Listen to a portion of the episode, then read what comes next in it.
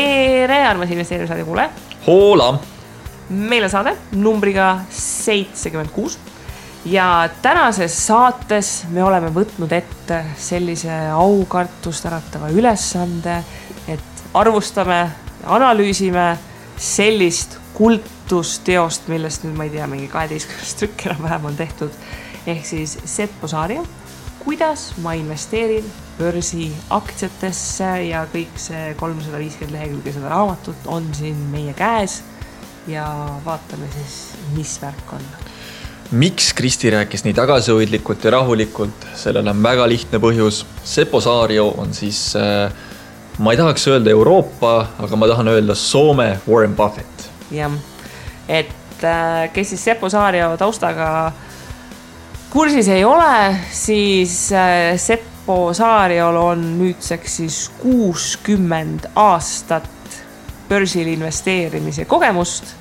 tema esimene börsiaktsiatesse investeerimise raamat tuli välja aastal tuhat üheksasada seitsekümmend kaks ja tema saavutas finantsvabaduse aastal tuhat üheksasada kaheksakümmend üheksa. ehk siis tema on olnud finantsvaba täpselt nii kaua, kui mina olen olnud elus ja nii et, et lihtsalt panna nagu perspektiivi nagu seda suurusjärku, et äh, Seppo on kahtlemata olnud äh, meie piirkonnas väga mõjukas mõtleja, kelle raamatuid on väga palju loetud, teda austatakse nii siin kui äh, sealpool Tallinki laevateed ja ta on kindlasti väga paljude inimeste sellise esmase mõtte andnud, et mida, kuidas ja just, et kuidas kodubörsil saaks asju teha ka kohalikele investoritele, ta on paljudele eeskuju.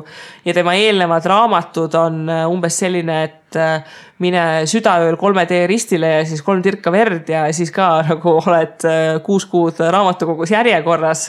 et selle koha pealt see uus trükk on nagu väga õigel ajal tulnud, et ega seda raamatut enam mitte kuskilt kätte ei saanudki ja kas praegu ei ole ka olukord juba tekkima hakanud, kus see uus trükk on küllaltki läbi müüdud? jah, eks väga paljud on oodanud, noh, väga paljud ostsid põhimõtte pärast, eks ju, et on natukene uuendatud, paljudel on eelmine raamat nii ribadeks loetud, et tuleb lihtsalt uus osta, eks ju.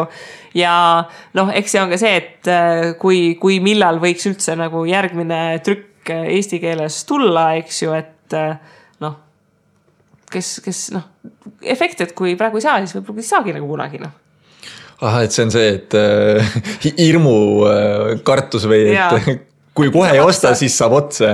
ja kohe ei osta, siis saab aktsiatarkus otsa. aktsiad saavad ka otsa turult, kui kohe ei osta. ja seda ka.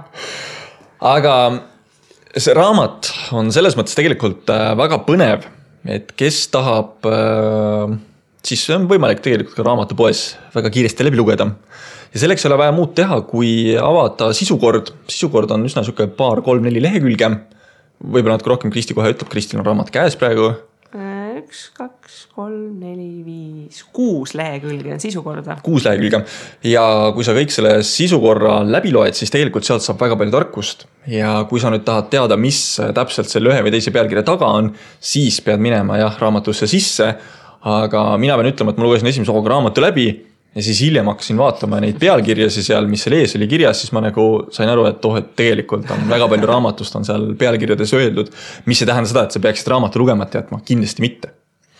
aga me siis otsustasimegi, et äh, me teeme selle raamatu äh, arvustuse täna sellisel kujul, et äh, me kirjutasime välja mingisuguseid võtmesõnu või märklauseid, mis meid mingil momendil sellest raamatutust, kui me lugesime, siis jäi kuidagi kas kõrva teritas silma või siis äh, jäi häirima mm. -hmm ja, ja me ei taha nagu rääkida, et kuidas see raamat on üles ehitatud, sellepärast et tegelikult sellel raamatul puudub selline, et näed, elas kord üks printsess ja printsessil oli mingisugune mustmiljon tegevust vahepeal ja siis ta lõpuks suri, on ju, kui ta senimaani veel kuskil ja elus ei ole, on ju.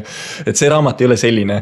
see raamat on väga lihtne, sul on üks peatükk ja peatükk räägib mingist konkreetsest asjast. seal on alapeatükid selles suures peatükis sees ja neid peatükke vist kokku oli kakskümmend kaks tükki, et äh, küllaltki palju.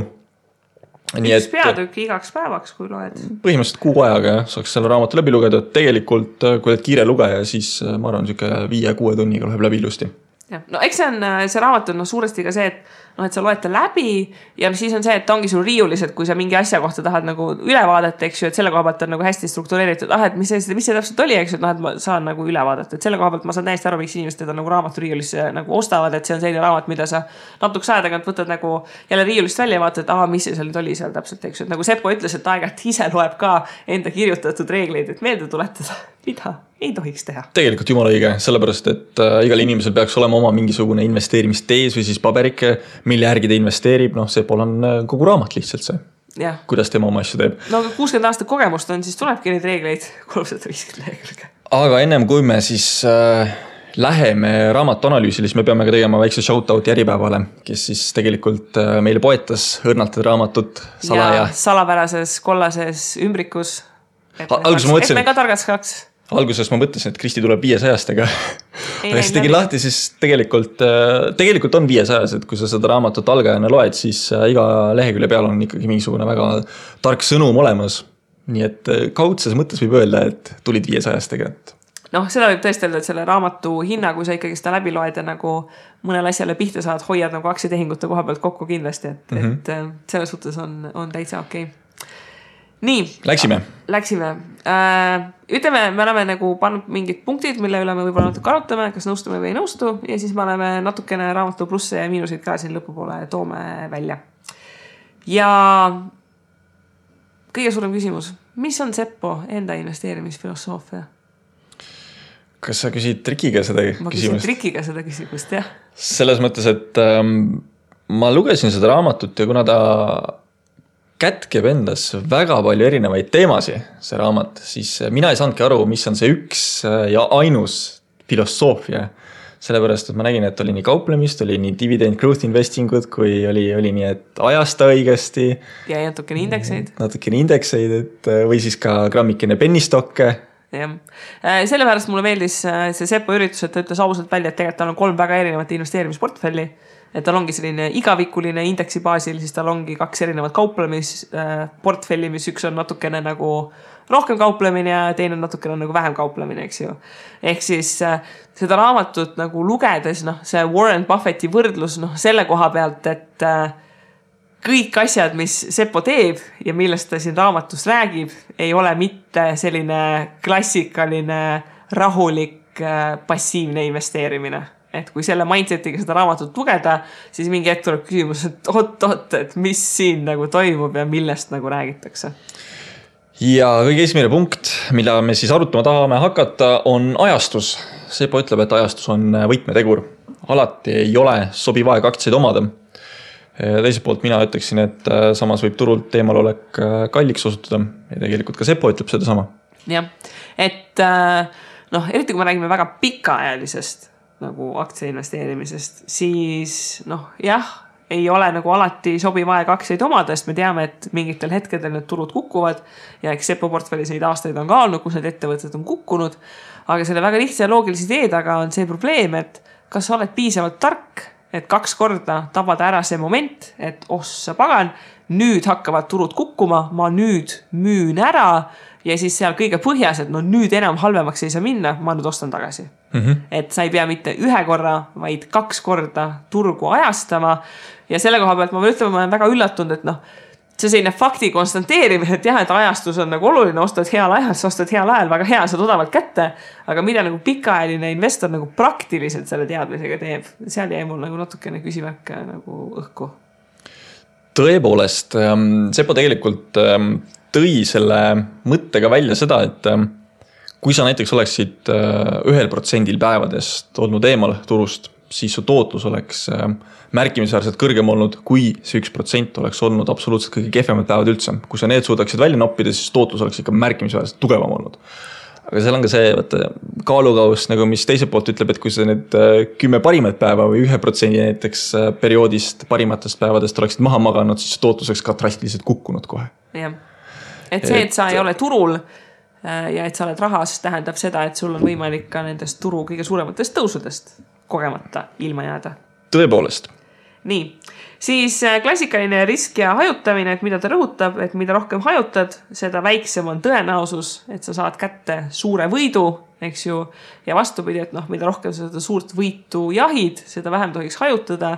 aga noh, eks see teine pool, mida tasub rõhutada, et äh, mida vähem sa hajutad, siis lisaks sellele suurele võidule võib sind oodata ka mis suur kaotus, väga suur kaotus. jah, et äh, siin, kes on igasugust ajaloolist statistikat vaadanud, siis äh, mitte ei ole nii et, et viiskümmend protsenti aktsiatest muudkui tõusevad ja viiskümmend protsenti muudkui langevad, vaid see kipub olema kaldu nii, et circa vist nelikümmend protsenti tõusevad ja kuuskümmend protsenti langevad. ja noh, et need vähesed, kes tõusevad, teevad tootluse ära, et siin äh, noh, tuleb oma seda kuuendat meelt nagu hinnata, et kui suur tõenäosus on, et sa ainult need võitjad äh, välja valid, et äh, mida realistlikum sa selle koha pealt oled, et äh, kui palju sa neid võitjaid suudad välja valida, siis seda rohkem tasuks vist hajutada, et selle suure võidu asemel vähemalt keskmine võitki kätte saada. hajutamisega on see lugu, et ähm, tegelikult sa üritad taaskord, eks ju, turu keskmist tootlust kätte saada. ja sa oled nõus selle eest maksma ja sa oled kas siis oma ajaga või siis oma rahaga nõus maksma. et kui sa tahad äh, teha Warren Buffettit, Warren Buffett on öelnud, et äh, hajutamine on lollidele ja ta ütleb seda põhjusega, sellepärast et äh, sellel mehel on aega möllata, analüüsida.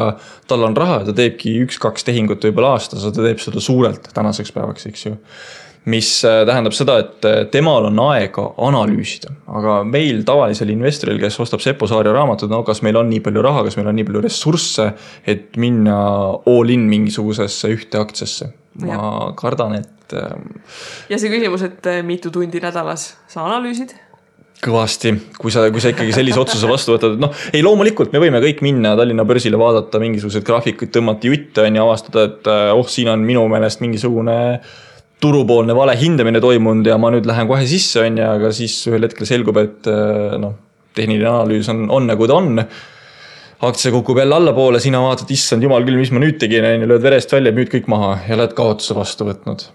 et äh, selleks on vaja mitte, mitte ainult äh, suurt rahakoti aega, vaid selleks on ka vaja mentaalselt valmis olla, mis, mistõttu ongi tegelikult riski hajutamine ja nii-öelda keskmise tootluse püüdmine tavalisele investorile kõige targem tegevus üldse jah äh,. siis äh, siin põhireeglite hulgas veel see, et tuleks äh, kujutada enda vanuse iseloomuga sobiv investeerimisstrateegia.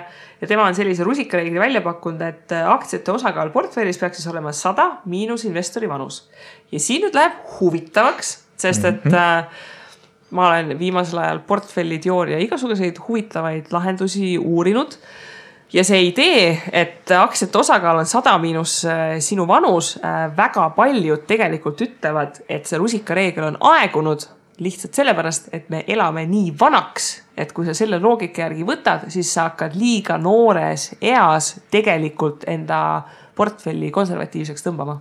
just, mina olen täpselt samat asja kuulnud, ma kuulan erinevaid finantspodcast'e ja seal toonitatakse ka, et see reegel tegelikult on väga vananenud, see reegel kehtis kakskümmend aastat tagasi, kui äh, keskmine eluiga oli veel märkimisväärselt madalam, kui ta täna on. ja see keskmine eluiga tõenäoliselt veel ka kasvab, et seal ei ole veel seda lage ees. mis tähendab seda, et kui sa nüüd pensionile jääd, on ju, sa sisuliselt kuuskümmend viis on see moment, kui sa jääd pensionile ja võib-olla noh, mingisugune kaheksakümmend viis, üheksakümmend on see, et kui sa ära sured, sul on kakskümmend aastat, kolmkümmend aastat isegi kohati minna et äh, miks sa lõikad ennast ära sellest äh, heast tootlusest. ja siin on tegelikult ka soovitatud siukseid huvitavaid reegleid, et äh, sul ei ole mingi sada miinusinvestori vanus, vaid sul on sada kakskümmend viis miinusinvestori vanus. sul on sada kümme miinusinvestori vanus, ehk siis sul on tegelikult võimalik seda koefitsienti endale sobivasse suunda nagu keerutada ja, ja üks hullult huvitav strateegia, ärge nüüd keegi kodus katsetage, eks ju, aga see oli nagu väga hea mõttekäik. et noh, selle nelja protsendi reegli idee või nagu pensionile mineku idee on see, et kaotused on kõige valusamad sellel hetkel, kui su portfelli väärtus on tipus, eks ju. ehk siis sellel hetkel, kui sa lähed pensionile, siis sa oled kõige tundlikum selle koha pealt, et portfelliga midagi juhtub.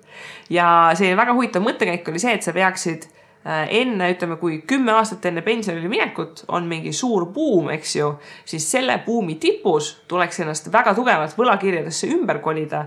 ja siis, kui sa lähed pensionile ja sellel hetkel noh, sa oled võlakirjades, et see portfell võiks väga kukkuda, siis võiks hakata uuesti aktsiatest tagasi minema mm. -hmm. sellepärast, et sellel hetkel su riskitaluvus iga aastaga tegelikult suureneb, sest et sa tõenäoliselt elad iga aastaga natukene vähem, eks ju mm. -hmm. et äh, nende rusikareeglitega tuleb tänapäeval tegelikult ettevaatlik olla, et noh, see sada miinus vanus, noh, praegusel jah, sest et noh, see reegel on selle järgi, et see, mis ei ole aktsiates, see on võlakirjades, eks ju, või noh, a la mingites deposiitides, mingi sellises nagu väga nagu noh, near cash nagu instrumendis siis noh, praegu meie siin oleme, noh, kui me oleme natukese aja pärast saame kolmkümmend, siis noh, praegusel hetkel kolmkümmend ja siis tõmmata kolmkümmend protsenti võlakirjadesse või sellistesse passiivsetesse instrumentidesse, noh, nii ikka ei, ei, ei kasva see raha mitte kuskile tegelikult. noh, mina arvan, et äh, enne viiekümnendat eluaastat mina nagu ei näe seda võimalust väga, et ise võlakirju vaatama hakata, eriti tänastes tingimustes, no loomulikult siin kahekümne aastaga jõuab muutuda see maailm kümme korda, on ju aga kus täna võlakirjad ei maksa suurt mitte midagi, siis äh, no tõenäoliselt ka aktsiad ei paku enam sellist tootlust järgmise kümne aasta jooksul, nagu nad senimaani pakkunud on. seda enam tulebki vaadata veel alternatiivseid, vaadata muud sissetulekut, säästmine on kõige aluseks. kuidas me investeerime, siis neid vahendeid, võimalusi tegelikult on jah, ja noh, eks see reegel on väga juuritud väga tugevalt ka sellistesse väga klassikalistesse investeerimisteesidesse, et aktsiaturg peaks olema sinu portfelli tuum. jah, noh, ka praegu see idee, et ta võiks olla sinu tuum, aga noh, ütleme see, mida võib-olla viimase niimoodi äh, viiekümne aasta jooksul oleme aktsiaturul näinud versus see, mida me järgmise viiekümne aasta jooksul näeme, võivad ikkagist nagu väga-väga erinevad olla, et seal tasub selles suhtes nagu paindlik olla, et et rusikareegel nagu noh, ei, tähenda, et nüüd, kui ma ei ole nii palju nagu aktsiates, eks ju, siis või, või võlakirjades, et tuleks kohe nagu muutma hakata. Järgmine punktikene läheb nüüd äh, sellesse kategooriasse, miks me ütleme, et äh, Sepo on Soome Warren Buffett. Äh, Warren Buffettil on äh, kaks reeglit. Äh, reegel number üks on see, et ära kaota raha ja reegel number kaks on see, et vaata esimest reeglit. jah ja Sepo ütleb ka siis, et aktsiainvestori esmane eesmärk on kahjumi vältimine ja jätkusuutlikkuse kindlustamine investeerimisturul.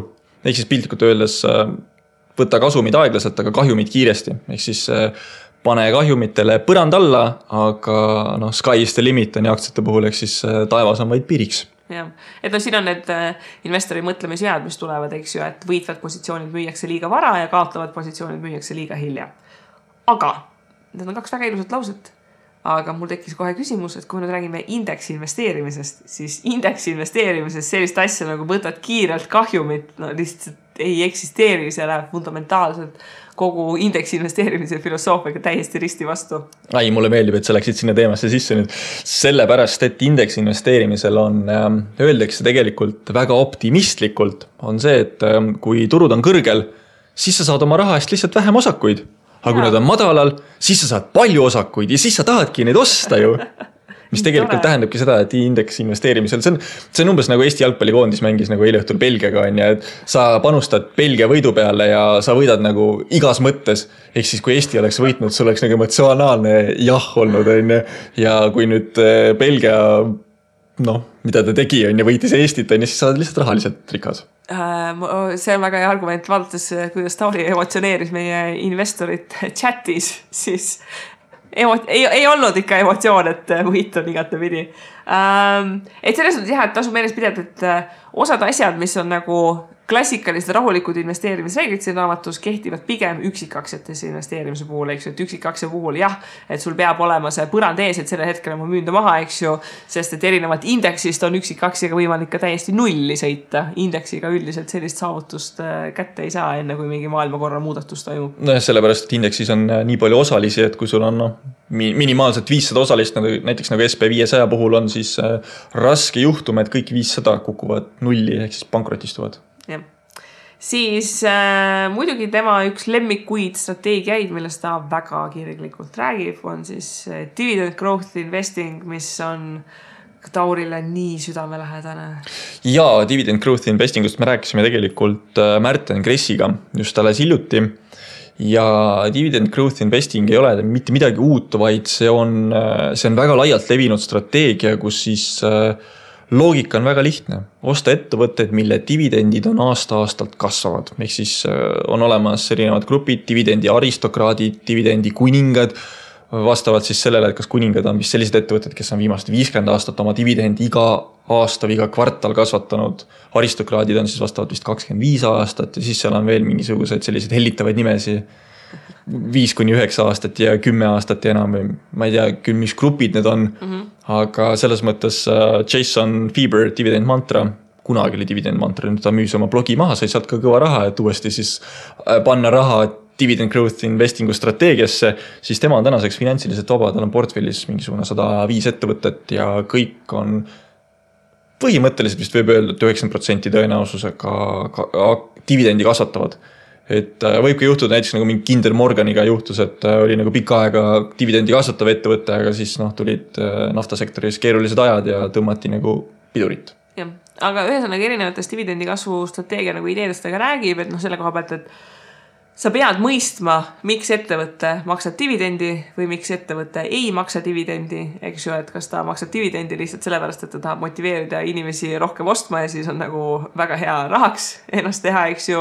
või siis see, et ta ei maksa dividendi, et kas seal on nagu mingi investeerimispõhjus või noh, mingi nagu muu loogika, miks seda dividendi ei maksta, eks ju, et, et peab nagu aktiivselt selles suhtes äh, tegelema ja, ja seda ta rõhutas ka, et noh, see mulle tema ideedest nagu väga meeldis, et et ta rõhutab seda, et aktsia väärtust mõjutavad väga-väga paljud erinevad tegurid ja noh, see ei ole nii, et nüüd sa saad öelda, et see on see üks asi, mis mõjutab, eks ju, vaid seal on mingid mitmed erinevad asjad, mille koosmõju on. aga üks asi, mida ta väga rõhutab, on see, et intressimäär mõjutab aktsia väärtust. kui intressimäär kasvab, siis aktsia väärtustega on veidikene kehvasti. kui intressimäärad on väga madalad, siis aktsiatele on see mesi, ehk siis see on see, mida me praegu näeme ja see loogika on selles mõttes äh, väga lihtne, et kui intressimäär on madal, siis tegelikult noh, majandusloogiliselt peaksid ettevõtted hakkama investeerima. Nende võimekus äh, tulevikus kasumit teenida suureneb, sellepärast et sa pead vähem intressi ära maksma. rohkem raha jääb kohe sinu rahakotti ja kui sa tead, et intressimäärad on küllaltki madalad, siis sul on julgus märksa kõrgem teha neid otsuseid, et äh, nüüd sa investeerid näiteks tootmisesse või, või masinaparki ja sealt sa hakkad saama nagu kõvemat tulemust tulevikus. jah, ja nüüd üks idee, mis mulle fundamentaalselt äh, noh, nii, niivõrd-kuivõrd, kui see üksikaktsiate strateegia on, eks ju, siis äh, Seppo väga tugevalt argumenteerib, et oma portfelli tuleb valida oma sektori kõige suuremaid ettevõtteid ja see loogika seal on see, et kui nad on tipus siis tõenäoliselt on mingi põhjus, miks nad on tipus, sest nad teevad midagi ilmselt hästi, et nad on sinna tippu põhimõtteliselt saanud. et see tundub natukene selline ringloogika, aga noh, põhimõtteliselt ongi see, et äh, kui sul on valida, kas võtta turul number üks või turul number kolm, et noh, et, et mis see argumentatsioon peaks olema, et miks sa peaksid kunagi üldse turul number kolme valima, kui sa väike investor oled? see on hea küsimus, number kolm võib-olla on äh, võimekus või potentsiaal turuosa kasvatada, on ju. aga Sepol on hea loogika olemas ja tegelikult ähm, see loogika, et sa võtad nagu turu kõige kõvemat ettevõtet, sa pead, äh, tähendab seda, et sa pead ka turgu jälgima küllaltki palju. sest tuletame meelde, oli kunagi olemas selline vapustav ettevõte nagu Nokia. Nokia, kõik eestlased otsivad oma Nokiat siiamaani mis äh, alustas siis äh, kunagi kummikute ja rehvide tootmisega. tänaseks on sellest ettevõttest vist saanud Nokian Renkaat või midagi taolist oli, täpselt nime ei mäleta. ja siis nagu spin-off oli siis Nokia, kes siis hakkas telefone tootma. ja Nokia läks ju aastatel kaks tuhat, kaks tuhat neli vahemikus väga hästi. aga mis on tänaseks Nokiast saanud, mis on saanud näiteks Apple'ist, on toimunud äh, turumuudatus ja kui sa oled nüüd passiivne investor, et noh, seal raamatus jookseb läbi see, et oled ühel hetkel on ju indeksfondi investor, oled äh, selline, kes möllab äh, penny stocksidega, ehk siis sa peadki aru saama sellest, et äh, kui sa nagu börsiaktsiaid võtad üksikuid, siis sa, sul peab olema seda aega, et jälgida, sellepärast et need ettevõtted võivad väga kiiresti oma turuosa kaotada või siis võita jah, ja just, et see aktiivne investor hoiab ennast ikkagi firmadega kursis. Ja noh, Sepo rääkis ka, et kui on see koduväljaku eelis, eks ju, et sa investeerid kodulähedastele ettevõtetele, siis sa käidki külastad neid ettevõtteid ja et Sepo on seda väga palju teinud. Ja tead, kui ma seda lugesin, siis ma mõtlesin ka, et tegelikult peaks siis võtma uue aasta lubaduseks, et ma ei ole hetkel ühegi Balti ettevõtte aastakoosolekul, aktsionäride koosolekul käinud, mille aktsiaid ma oman, et äkki võiks nagu kaks tuhat seitseteist ette võtta mulle praegu kuidagimoodi kangestus silme ette pilt, et kui sa lähed Tallinkiga tutvuma, siis sa ostad nagu pileti Helsingisse ja lähed, sõidad laevaga ja tuled tagasi. Äh, noh, nii võiks ka, eks ju, et Tallinna veega lähed kraani lahti. jood. vaatad, mis tuleb, et äh, ikkagist see, et äh, mida rohkem sa üksikusse ettevõttesse usud, siis seda rohkem peab see usk olema ka põhjendatud mingite reaalsete numbritega, et sa reaalselt jälgid, mis toimub, miks toimub, eks ju, et äh, üksikute ettevõtetega neid pauke võib olla igasuguseid ja neid ajalooliselt on ka olnud igasuguseid. tõepoolest kui me rääkisime ennem ajastusest, et see on võtmetegur, siis äh, ajastuse hindamiseks on üks selline huvitav äh, lähenemine olemas nagu tehniline analüüs, et äh, analüüsi tehakse aktsiatele kahes erinevas võtmes, üks on siis tehniline analüüs. sisuliselt sul on äh, mar-, mall, sirkel, muud tööriistad, millega sa tõmbad jutte graafiku peale. ja fundamentaalne analüüs, millega sa siis põhimõtteliselt kasutad kalkulaatoreid ja arvutad ra-, bilanssi, kasumiaruannet ja selliseid raporteid. ja Sepo Saare tõi siis välja, et tehniline analüüs aitab tehinguid ajastada, sellepärast et aktsiatel on olemas omad toetus- ja vastupanupunktid. ja mis see siis tähendab, äh, kõige lihtsamalt öeldes on see, et kui aktsia on tavaliselt kaubelnud äh, kaheksa kuni kümne euro vahemikus. Äh, kaheksa on toetuspunkt ja kümme on vastupanupunkt, ehk siis vastupanu on see, et kümnest läbi ei murta. aga kaheksa on toetus, ehk siis see on, see on nagu põrand, kuhu peale ta jääb nagu püsima. ja selle punkti lugemisel mul tegelikult siis tekkis esimest korda nagu suurem küsimus, kus ma panin korra raamatu kinni, mõtlesin, et oot-oot-oot-oot. mida ma loen mis ma nüüd loen, et äh, tehniline analüüs, äh, toetus, vastupanu punktid on ju. ja kõrval just oli mingi dividend growth investing jutt, et äh, tundub nagu väga erinev teema olevat, et ma ei, ma ei saanudki enam aru, et kuhu suunas siis äh, Sepo Saari üritab liikuda, et kas ta on siis treider, kaupleja. kas ta on swing trader, kas ta on invest-, investeerija, pikaajaline investor või mis ta on? jah, noh, selles suhtes, et kui sa oled pikaajaline rahulik investor, siis see ei tähenda, et sa ei peaks fundamentaalanalüüsi ja tehnilist analüüsi oma portfelli otsuste analüüsiks kasutama. aga seal tekib nüüd küsimus, et mis määral, et mis hetkest oled sa passiivne investor ja kui mitu tundi nagu sa analüüsiks kulutad, eks ju, et seal hakkab nagu see küsimus tekkima, et noh, et sellel investor profiilil, mis noh, Sepo poolt vist ilmselt nagu selgitab ära see, et tal ongi nagu mitu erinevat investeerimisportfelli, mille peal ta neid erinevaid strateegiaid rakendab, et äh, kõiki neid ideid, mis läbi sedi seal raamatus tuleb, siis ühe portfelli peal äh, rakendades tuleks selline natukene pudru ja kapsatest kokku. see oleks jah, nagu ühe paja toit põhimõtteliselt, kus kõik on ühte potti lükatud. jah ja noh, üks teema, mida Sepol puutub, on sellised huvitavad asjad nagu sendiaktsiad, mis on nagu noh, ütleme penny stocks nagu meile Eestis on mingi täiesti nagu selles suhtes tundmatu termin, eks ju. aga et maailma mastaabis ka nagu USA börsil, eks ju, täiesti selline eksisteeriv äh, investeerimisvaldkond. Penny stocks ehk siis sendiaktsiad on siis sellised aktsiad, mille aktsia hind on alla viie dollari mm. -hmm. ja penny stocks'ide äh, lähenemine Sepo poolt oli minu jaoks ka selles mõttes nagu väga huvitav, et kui me vaatame Baltikumi börsi, siis äh, Eestis kõige tuntum äh, börsiettevõte on Tallink ja Tallink on kõige lihtsamalt öeldes sendi aktsia, sest ta maksab kaheksakümmend kuni üheksakümmend senti üks aktsia. jah, et äh, turukapitalisatsiooni koha pealt on seal esikolmes. teine koht, viissada seitsekümmend seitse miljonit eurot aga kui me nagu lähtume Sepo loogikast, et kõigepealt hakka nagu sendiaktsiatega pihta, on ju, et no Eestis ka siin kõigepealt korjad oma väikseid sente kokku ja treididki Tallinkit, ühel hetkel saad aru, et noh, see ei ole vist ikka õige lomp, kus mängida, et mm. -hmm. siis on võimalus minna näiteks USA börsile või siis Saksa börsile või Londoni börsile või Prantsuse börsile või siis näiteks ka miks mitte Helsingisse või Stockholmi. jah siis, mida Sepo läbi raamatu korduvalt rõhutab ja kordab, on igasugused perioodilised kõikumised, millest ta räägib, et äh, see sell in May and go away noh, mis Balti börsi puhul on see, et ootad nagu X-divi ära, siis müüd maha, septembris ostad tagasi, eks ju. et, äh, et ta väga nagu rõhutab seda ja noh, see ongi see, et indeksi investeerimisega see idee ei lähe nagu väga kokku ja sa osta ja hoiaga nagu ka, eks ju.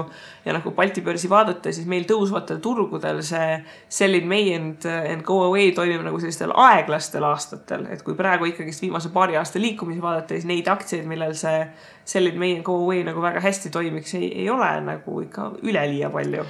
selle sell in May and go away ehk siis müü maikuus ja mine ära turult äh, mingi juurmõte vist äh, pärineb sellest loogikast, et kunagi, kui me ei olnud veel nii internetiseeritud ja käis küllaltki palju paberi peal kauplemine, siis äh, lihtsalt fondihaldurid kõik, lastel lõppes kool ära mai lõpuga. Nemad läksid ka koos lastega suvepuhkusele ja siis september tulid tagasi, hakkasid uurima, et mis toimub ja oktoobris siis hakkasid nagu tehinguid tegema, et, et äh, kunagi oli selline loogika, et miks tasub äh, müüa maikuus, sest et nagunii kõik lähevad minema, siis väga suurt kauplemist enam turgudel ei toimu. Aga noh, see, mis siin viimased viis aastat toimunud turgudel on, see ei ole enam üldse nagu mõistlik turg tänu sellele quantitative easing ule või siis rahalise lõdvendamise programmidele. jah, et tänapäeval, kui ikkagist läheb kahte või kolme klikki nagu müügiks ja ostuks vaja, siis noh, see, et sa juulikuus oled nagu rannas, siis noh, Eestis meil teatavasti wifi on igal pool välja arvatud osades Tallinna osades äh,, siis äh, saab nagu neid tehinguid igal pool teha. ja siis ta toob välja sellise huvitava statistika, et jaanuaris on tõusu tõenäosus seitsekümmend kuus protsenti. täiesti loogiline, sellepärast et äh, aasta lõpus lüüakse kõik numbrid kokku ja aasta alguses jookseb uus raha fondidesse peale, kes siis äh,. lubas, et järgmine aasta teeb paremini.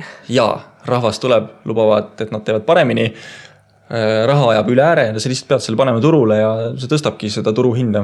ma pean ütlema, et kunagi, kui mina kaks tuhat mingisugune kümme alustasin äh, ka investeerimist, siis see sell in May, go away ja ja osta jaanuaris või osta kuu alguses, siis kõik sellised asjad, no ütlen, peenhäälestasin küll oma portfelli, aga kuna mu summad olid väga väikesed, siis noh, eks ta sihuke naljakoht oli, aga väga huvitav oli, mulle väga meeldis. jah ja siis äh, selline huvitav, et äh, ära müü esmaspäeval, et kuna nädalavahetusel on infot äh, seeditud, siis mul lihtsalt on väga naljakas seda lugeda, sest et ma see esmaspäev just ostsin aktsiaid, et.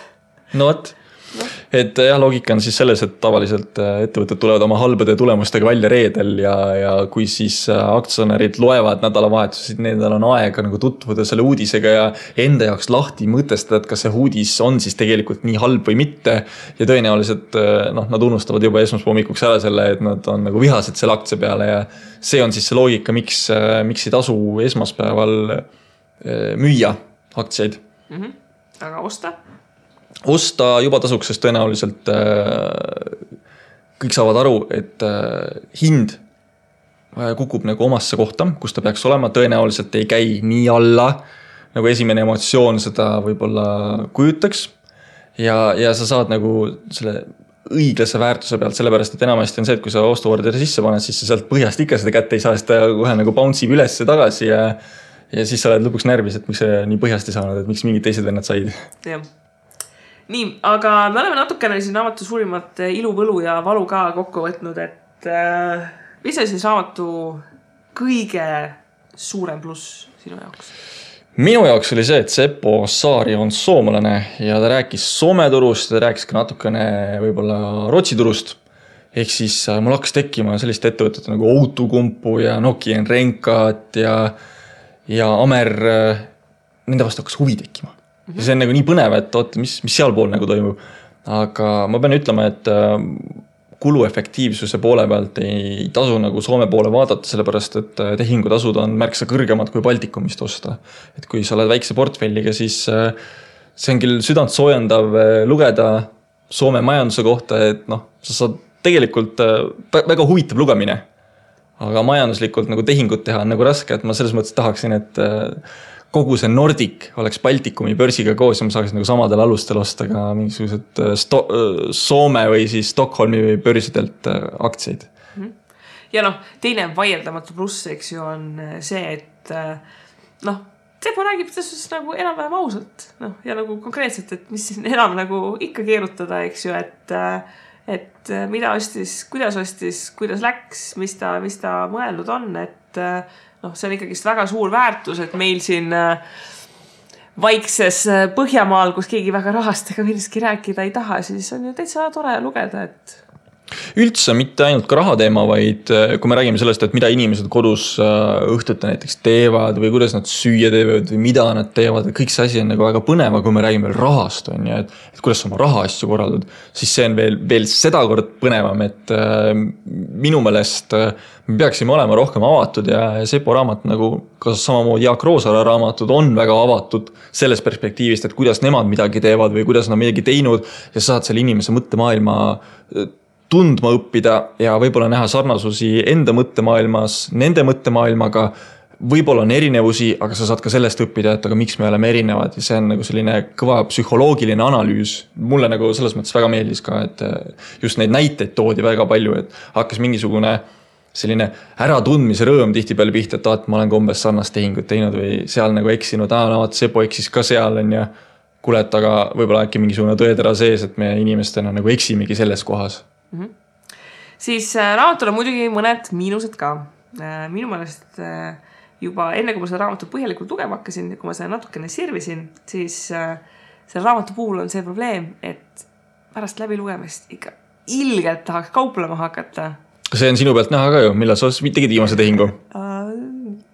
esmaspäeva hommikul vot, vot noh, see ei olnud otseselt muidugi Seppo äh, raamatust inspireeritud.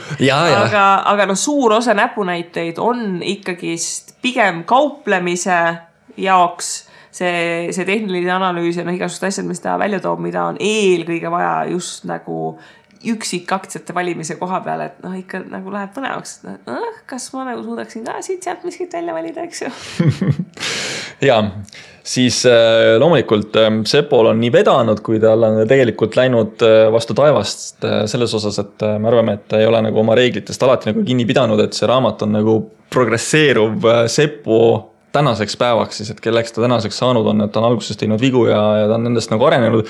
ja kõige markantsem näide võib-olla oli see, kus ta võrdles vist oma naise portfelli iseendaga mingi tehingu põhjal, kus äh, naine vist teenis märksa rohkem kasumit kui Sepo, sellepärast et Sepo vaatas, et eh, oh, aktsia on tõusnud, on ju, ma võtan kasumi laua pealt ära ja aitab küll, on ju, aga naine ei viitsinud tehinguid teha ja jäi see aktsia sinna, kuniks siis lõpuks avastati, et oo oh,, see on nii palju väärt mm. -hmm. ja võib-olla kolmas asi, eh, noh, mida tasub selles suhtes meeles pidada, et äh, Sepo on kuuskümmend aastat investeerinud ja ütleme, aeg parandab kõik haavad ka rahakotis ja aktsiaturgudel, et äh, noh, nii pikk investeerimishorisont annab ikkagist paljud äh, vead andeks et äh, nii ühtemoodi, teistmoodi, mis asju ta on teinud, eks ju, siis praegu tagasi vaadata on selles suhtes lihtne, et lõppkokkuvõttes on kõik läinud hästi.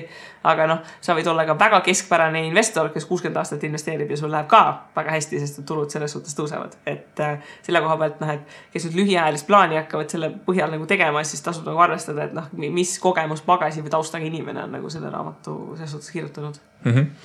nüüd on äh, miljoni sendi küsimus Kristile kui ma annaksin sulle praegu viis tärni, ilusat sihukest kollast tärni, siis äh, sa peaksid nendest äh, viiest maksimaalselt viis ära andma ja minimaalselt ühe ära andma Sepo raamatule, siis mitu sa annaksid ähm,? kui kade sa oled, kui ütleme, lahke sa oled? ütleme nii, ma annaksin talle viis tärni seitsmest. kaupled kaks tärni juurde veel või? jaa et äh, ühesõnaga, et ma annaks viis tärni ära, aga ma jätaksin nagu kaks tärni andmata, et mm. selle raamatu kõige suurem probleem on äh, see sügav identiteedikriis, mis siin raamatus minu meelest läbi nagu kumab, et äh, siin on väga palju asju, mis oleks väga head passiivse investori ideed ja siin on märkimisväärne kogus aktiivsele investorile asju ja kui nad kokku panna, siis äh, mul on tunne, et praeguseks ma olen nii palju lugenud, et ma suudan filtreerida, et mis asjadel on mulle praktiline väärtus aga kui ma oleksin alustaja ja võtaksin selle raamatu kätte, siis mingid asjad tekitaksid mulle päris palju nagu segadust. sellepärast see viis seitsmest, ma arvan, et tundub nagu päris äh, aus.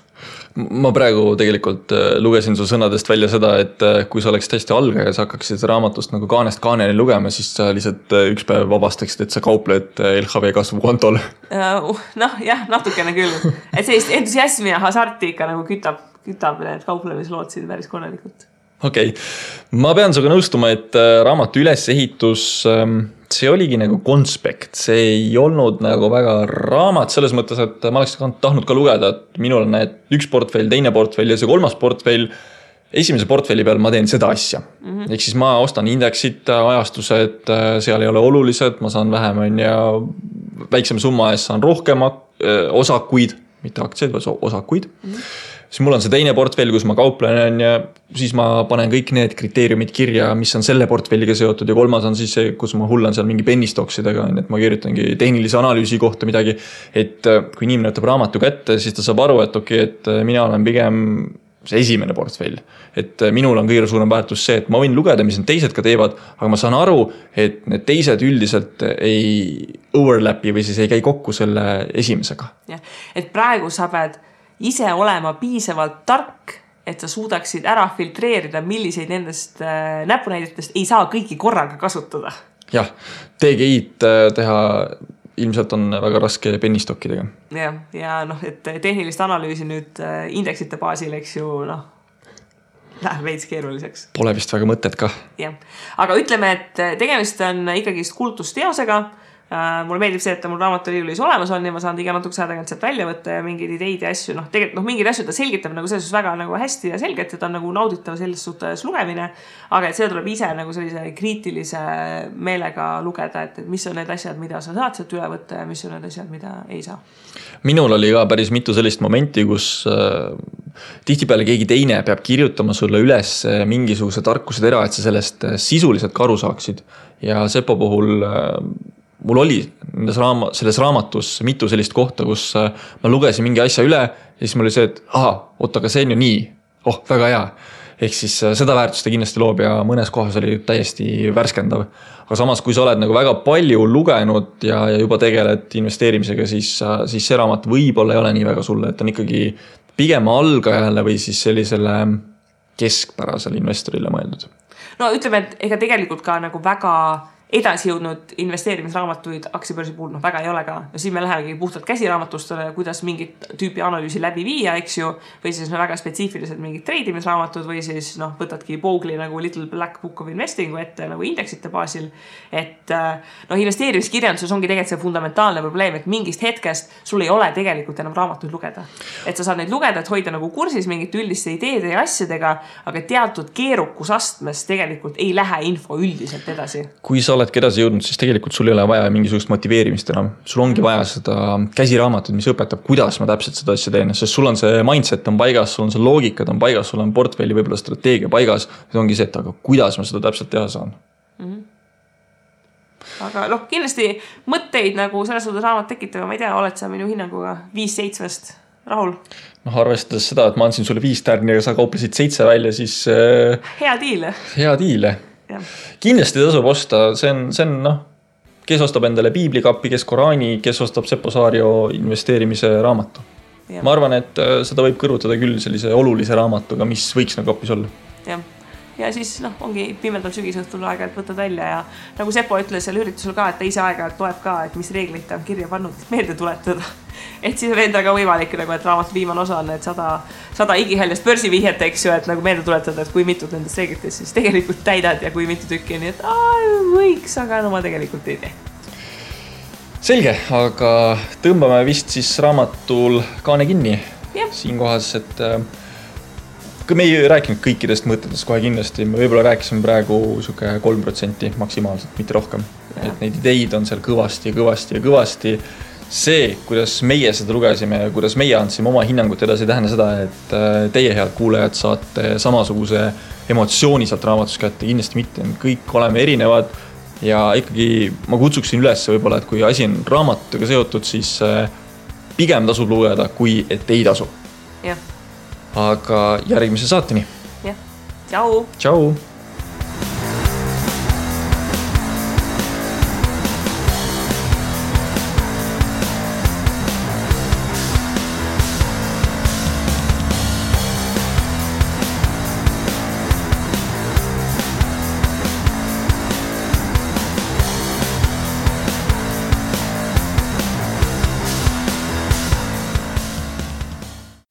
Investeerimisraadios kuuldut tuleb käsitleda kui meelelahutusväärtusega informatsiooni me ei jaga investeerimisega maksunõu ning kuigi püüame edasi anda võimalikult täpset teavet, siis igasugune investeerimisrisk jääb investori enda kanda.